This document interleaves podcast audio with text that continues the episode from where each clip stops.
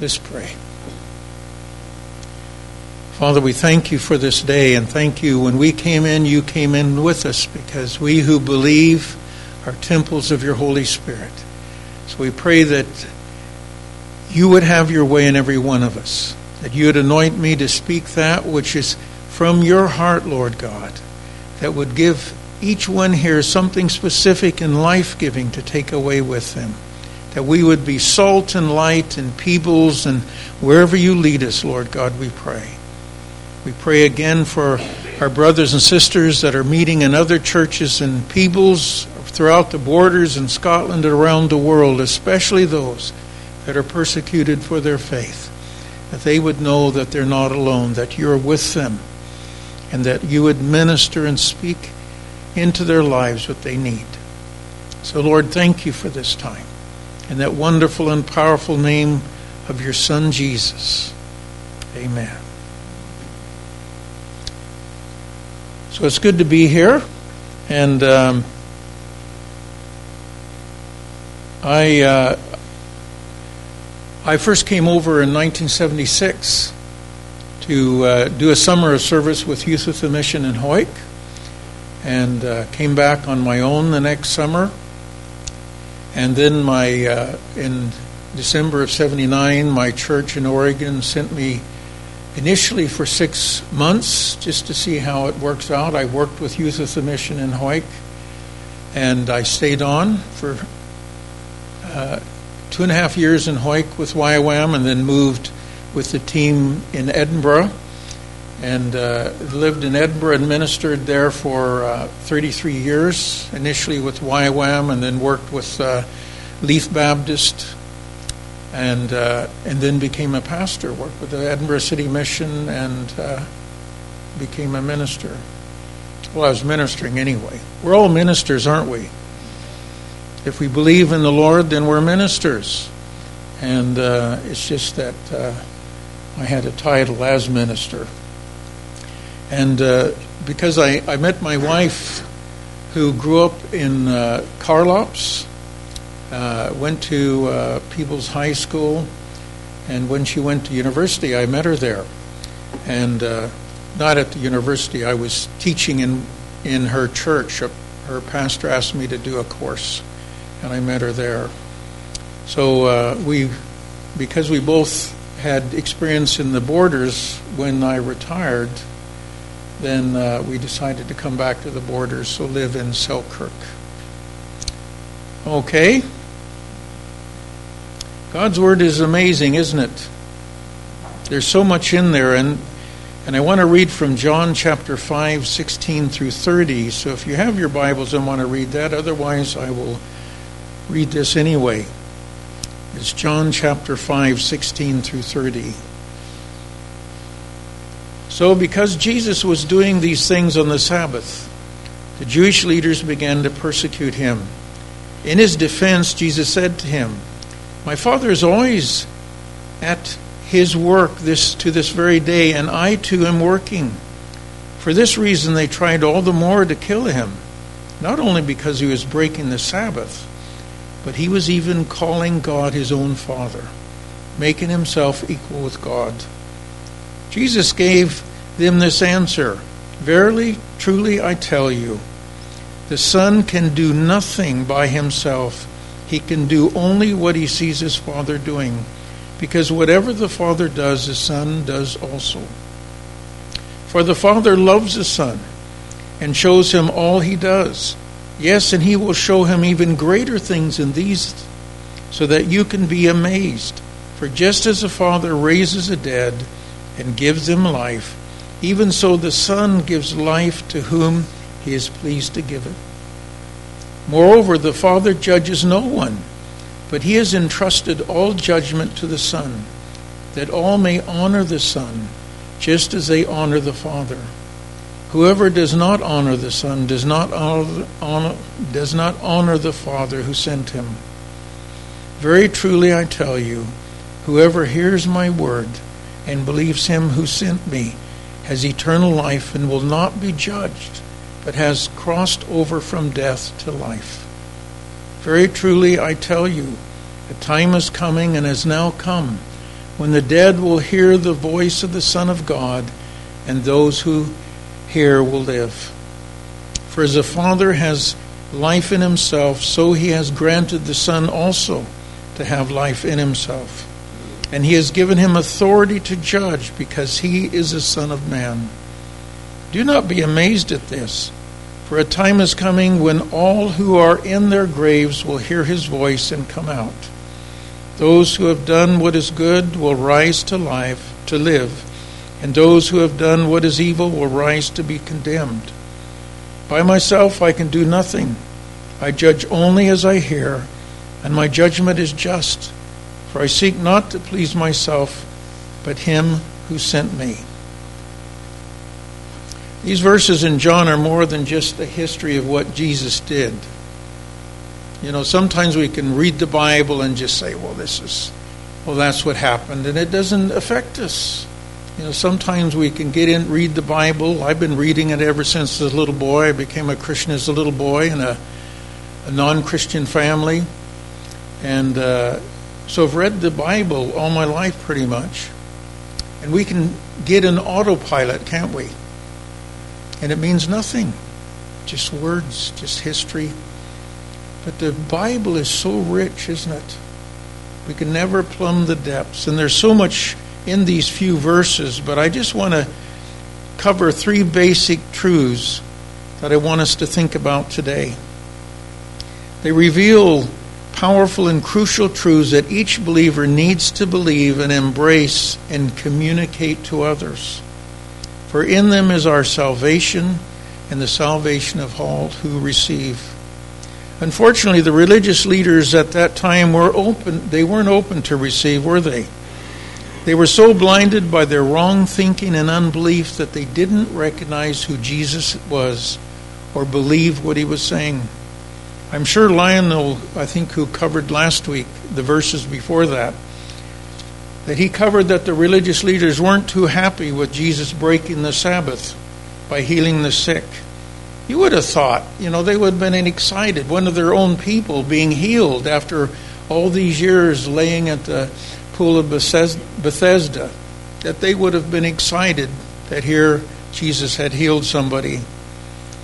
But he didn't fit in with their plan, did he?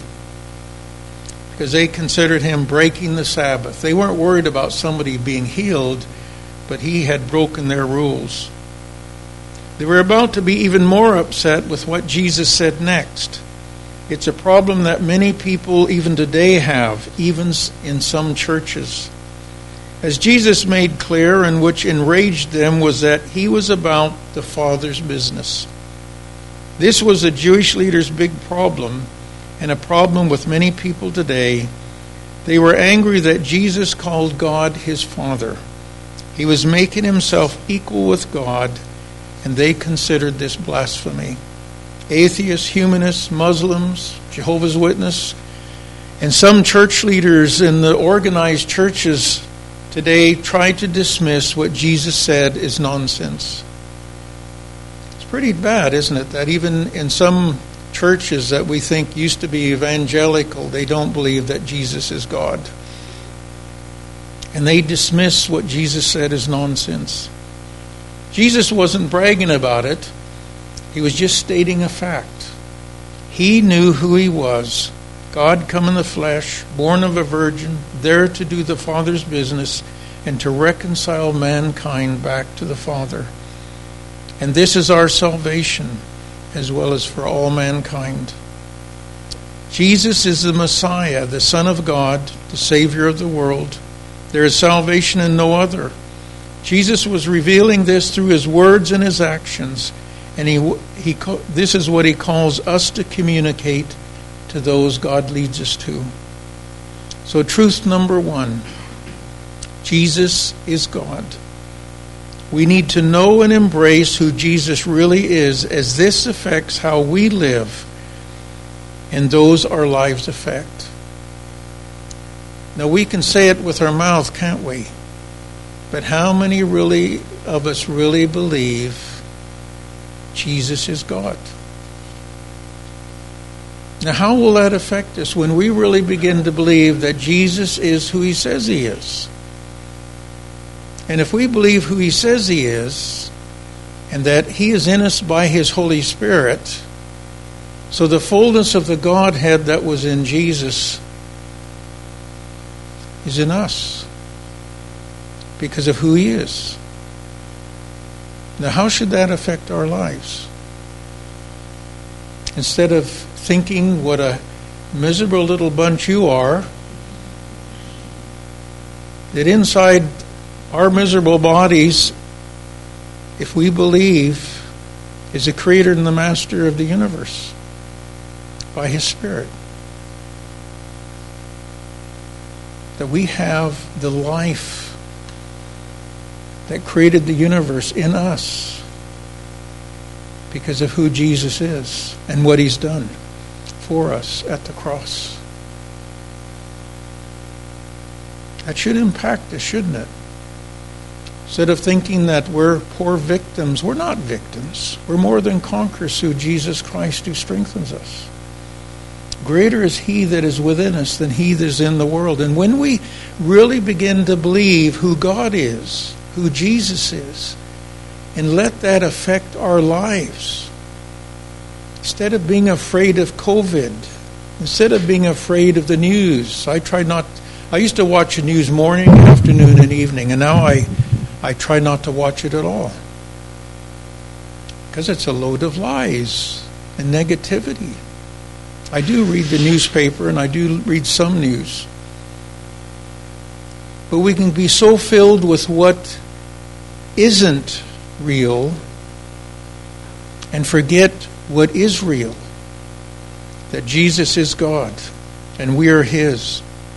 We need to know and embrace who Jesus really is, as this affects how we live and those our lives affect. Jesus was also making clear to the Jewish leaders and believers today two very important points. One, he had the right, he had the authority to do what is he doing. He didn't really need their permission, did he? He was God. It didn't matter what they thought, what mattered was what he had a right to do. And secondly, he only did what the Father revealed to him. He had no other agenda than to do the Father's will. And this agenda was to establish God's kingdom in the hearts and lives of every man, woman, and child possible. Jesus was only doing things God's way. The, lead, the leaders then and many people today were so busy doing their own thing, making up their own rules, building their own domains, and demanding that the people give them special attention. Sounds like a lot of churches today, doesn't it? They turned into oppressive, hard hearted leaders that no longer heard from God, nor did they care for the sheep they were responsible for. They were so busy guarding their little kingdoms that they didn't recognize Jesus as Messiah, even though the scripture they so diligently read and discussed every day clearly revealed him. They were too caught up in their own imaginations to see. Too many believers in churches today are doing the same thing.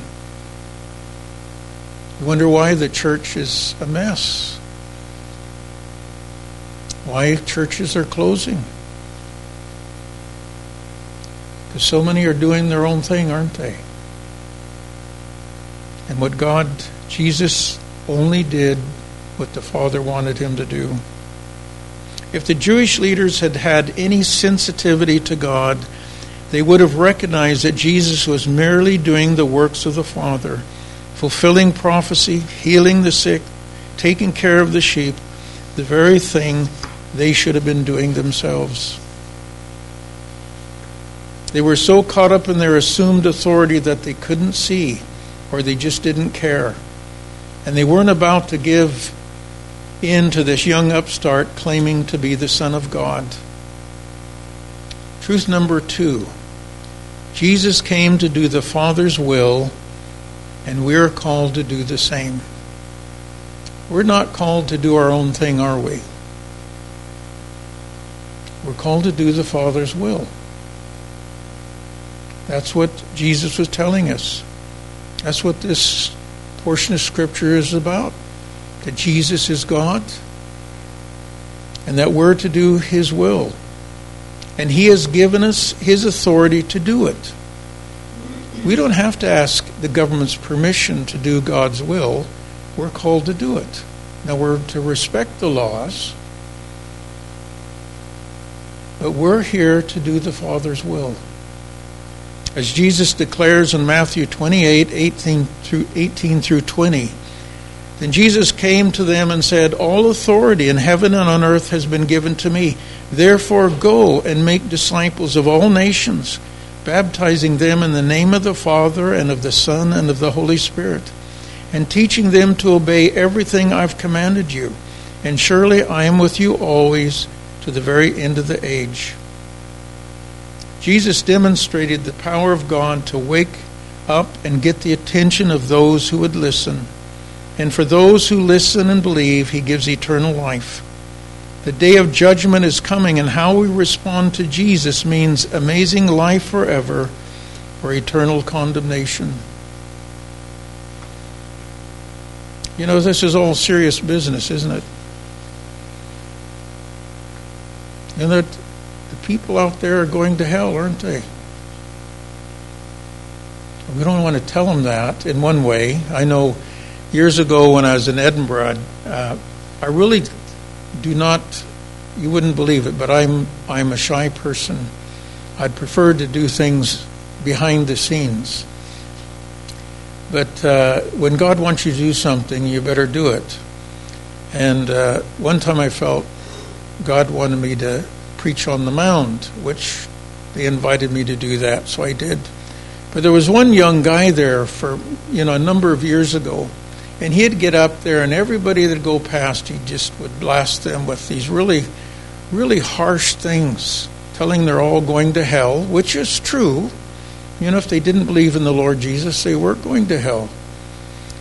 But the way he came across was like he was just smashing everybody over the head with the truth instead of drawing them and letting them know the good news that we don't have to go there, that we have hope in Jesus. But it is important for us as believers to recognize that people are going to hell if we don't see them won to the Lord. Does that make sense? You know, that it would compel us to pray, which I know you're doing, and compel us to do whatever God wants us to do. Now, you can't go and reach everybody. God hasn't called every one of us to go, you know, and touch everybody in Peebles or beyond. But what He has called us to do is to reach those that He brings us to. That we all have influence, don't we? You know people I'll never meet. And I know people you'll never meet. And so when we pray for them, when we reach out to them as God leads us to, then we're doing the work God calls us to do. Jesus came to seek and save the lost, to give life and life more abundantly. But it requires a willful choice to hear and obey what God says and not what seems right to us. To those who hear, Jesus promises eternal life and belonging. As John records in his first chapter, he came into the very world he created, but the world didn't recognize him. He came to his own people, and even they rejected him. But to all who believed him and accepted him, he gave the right to become children of God. They are reborn, not with a physical birth resulting from human passion or plan, but a birth that comes from God. Truth number three the requirement for salvation is the same today. We must listen, believe, and receive. We don't want to get people into church. Our priority should get them into Jesus. And then if they come along to church, then we take care of them. We nurture them. We make them disciples. But the requirement is the same, isn't it? You know, there's a lot of people in church that don't They've never made a commitment to Jesus. They don't know Him. You know, we don't want to convert them to Christianity or Baptism. Sorry, you know, I love, I love the Baptist. I preach in a lot of Baptist churches, even though I'm Assemblies of God minister. So, uh, so thanks for letting me in. But they need Jesus, don't they? He is a Savior. So, what does this have to do with me and you today? What does it have to do with Peebles Baptist and Peebles? It has everything. The truths that John reveals in these verses should stir us to faith, hope, and joy. Not only did Jesus tell the religious leaders that he would do even greater works than the miracles he just performed, he declares in John 14:12, "I tell you the truth, anyone who believes in me will do the same works I have done and even greater works because I am going to be with the Father." You and I who believe in Jesus have the privilege and authority to be a part of these greater works in Peebles the borders and beyond. Though Jesus didn't mention Peebles by name, he meant that every believer who recognized who he was, followed his agenda, and moved in his Holy Spirit would expand his work. If you look around, you'll see some elderly. I'm I guess I'm not elderly. I didn't think, you know, back when I graduated from high school, I, I mean, it seems so far away. Even 50 was the year of 2000. And then look, 21 years since then. And you can think, well, what can I do? Well, it's not so much what you can do, it's what Jesus can do through you. And when we look at who He is, not what our limitations are, not what your limitations are as a fellowship, but the infinite power of God in you. Because He wants to make a difference in Peebles, doesn't He? He wants to see men, women, children saved. He wants addictions broken. He wants marriages restored. He wants you, because you believe in Him, He wants you to grow and prosper as a fellowship. And when we begin to really let that grip us, He wants us to do greater works than He did. That's true. He said it. It's still true. And when we begin to believe that, that He wants to move in and through us, and say, Lord, I don't know how you can do it, but you said it, so I believe it we begin to imagine what He could do through us. And God wants us to imagine the right things, doesn't He? When we begin to imagine that God within, within us by His Holy Spirit wants to do a new work in us, in this fellowship, in Peebles, and let Him stir us to faith, to stir us to pray about things that maybe we never thought possible that not only would you finish your building, but see it filled with men, women, and children hungry for God, bursting with praise and worship and making a difference in the community. Because God wants to do it, doesn't He? He wants to do it. That's not something I don't I don't say things just off the top of my head. That is what his word says. He wants to do greater works in you if we let Him. God is just waiting to work in and through you and me, just as Jesus longed to move in greater ways amongst His Jewish people. He wants to heal the brokenhearted, restore marriages, break addictions, bring men, women, and children into salvation. The question is will we let Him? Will we see Him as He really is God, Savior, Lord? and let this knowledge stir us to faith, prayer, and action.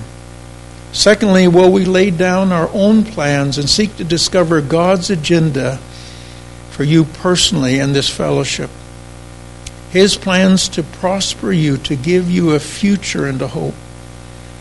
And finally, will you let Him give you the power, the anointing of the Holy Spirit to enable you to do His will? We need God's will and power not our own.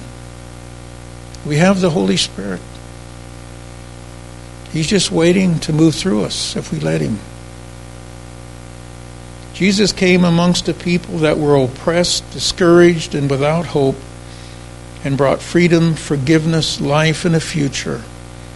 He wants to do it again here in Peebles, here through you, to let those around us know that we serve an amazing God, full of life, power, and love. And He wants to do it through those who believe and let Him. Let's pray. Father, I thank you that your word is true. All it says about you is true, and even more that we can't even understand yet. And I know that you want to work in this fellowship, and you want to work through this fellowship. That though we're limited, some of us are older, some of us can't do the things we did before, but Lord, we can do that which you put upon our hearts. And every one of us can pray. And every one of us can share Jesus with those around us. Father, I pray that you'd anoint this fellowship, that you'd give them wisdom and discernment for the days ahead, that you would have them toss aside their own agenda and that you would reveal to them your agenda for them and then empower them by your Holy Spirit. In all their weakness and their limitations, anoint them that they will make a difference in this community. They will make a difference in Peebles and even beyond. That they would come into things they never thought possible. Of lives being transformed, even as they just do what you call them to do. To see people healed and restored and blessed and come into your life. Lord, I know you want to do it because you said you would. So we pray that you will. And we give you thanks ahead of time in that wonderful name, that powerful name, your name, Lord Jesus. Amen.